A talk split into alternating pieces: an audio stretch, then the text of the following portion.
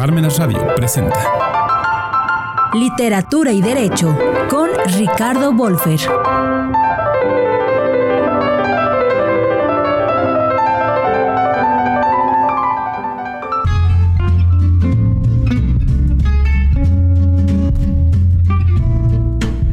Desde las novelas sobre gángster de Harry Gray en los 50, la intención era reflejar el verdadero lenguaje de los personajes y no darles la voz de cuidadosos escrutadores de la censura. Las mexicanas sin resaca y la saga de la verija voladora de Ricardo Guzmán Wolfer o el cronista tepiteño Armando Ramírez siguen con esa tendencia para quitar a los lectores mexicanos las traducciones llegadas de España o Argentina con la correspondiente carga de lenguaje popular de aquellas latitudes. De ahí el acierto de Mario González Suárez, quien luego de obras premiadas y traducidas, aterriza en la jirigonza mexicana en una mezcla lingüística del centro, el norte y las derivaciones implicadas en el narcotráfico rural que asalta a lo urbano. A huevo, padrino, es una destacada novela sobre el narcotráfico que no solo cuenta una historia poco publicitada, La Narcoleva, escrito con ortografía fonética, dice el autor, intencional para que el actor capte mejor cómo debe pronunciarse o escucharse desde el título a huevo para concretar la primera sílaba de huevo y la reinterpretación nominal de lugares, situaciones y personajes. Massachusetts por Mazatlán, los gargajales por los grajales. También era familiar del señor Koblenz, dice uno de los personajes, por referirse al usuario de la cocaína inhalada. Usted no diga frío hasta que vea pingüinos, por miedo. Poner a la perrada bien birrionda y de buen humor, por complacer a los compañeros de negocios y más. Esta novela habla de un taxista que empieza vendiendo droga y luego, un poco al azar, se encuentra en una balacera de narcos, de donde dará de lleno al submundo de la venta y producción de los estupefacientes. Con un final rural digno de cualquier película gringa, nos quedamos con la historia que narra el personaje a su padrino, que lo mismo podría ser un amigo que un fantasma.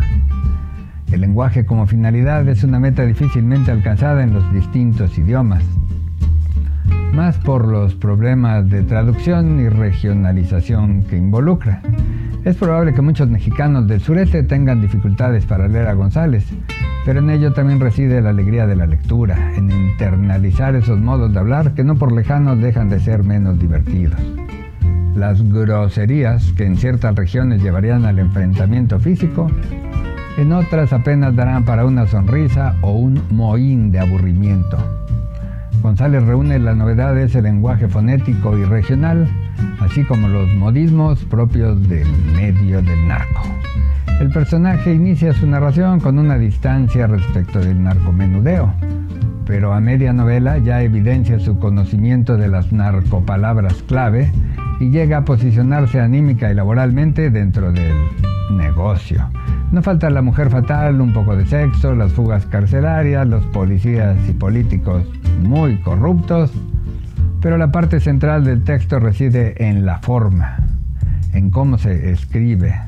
Para quienes conozcan otros trabajos del autor, será más evidente la intención de documentar el lenguaje popular, pues el autor no suele usar estas construcciones gramaticales y menos tales palabrejas, para muchos novedosas, para otros divertidas. Si tal autor, incluso con su traducción, renueva la literatura y el lenguaje, aunque a muchos no les guste, difícilmente veremos un equivalente legislativo y judicial, incluso con el llamado lenguaje incluyente. Una de las características obligatorias del lenguaje jurídico es que sea comprensible para cualquier usuario y sus operadores. De ahí que en México el lenguaje y el idioma obligatorio para lo legal sea el español o la lengua indígena respectiva. Para evitar equívocos debe haber una gramática reglamentada. Para ello se siguen las directrices de la Real Academia de la Lengua Española en relación con la Academia Mexicana de la Lengua.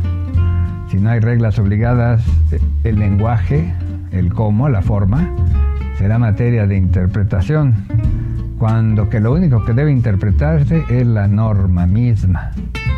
Si se rompe una regla gramatical, ortográfica o sintáctica, no podremos comprender el mensaje de la ley o de la sentencia.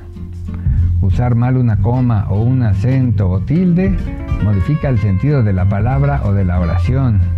Es lo mismo que omitir una palabra.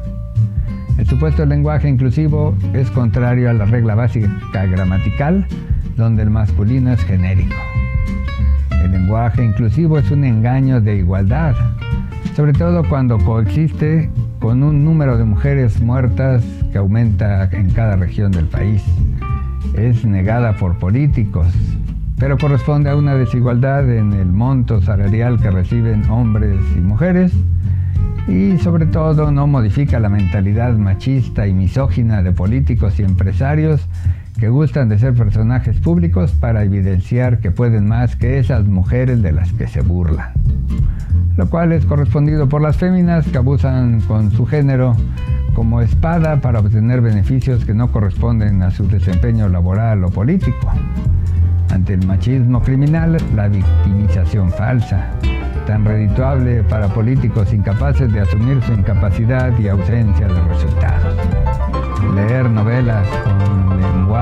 Popular, soez y pletórico de dobles sentidos no solo presupone una labor de investigación ardua y con método del autor, apenas comprensible tras años de experiencia y estudios, también evidencia cómo la realidad se impone al fenómeno jurídico huevo, padrino. Busque en Instagram arroba libros-de-ricardo. Gracias a Jerónimo Guzmán por su aportación lingüística y hasta la próxima.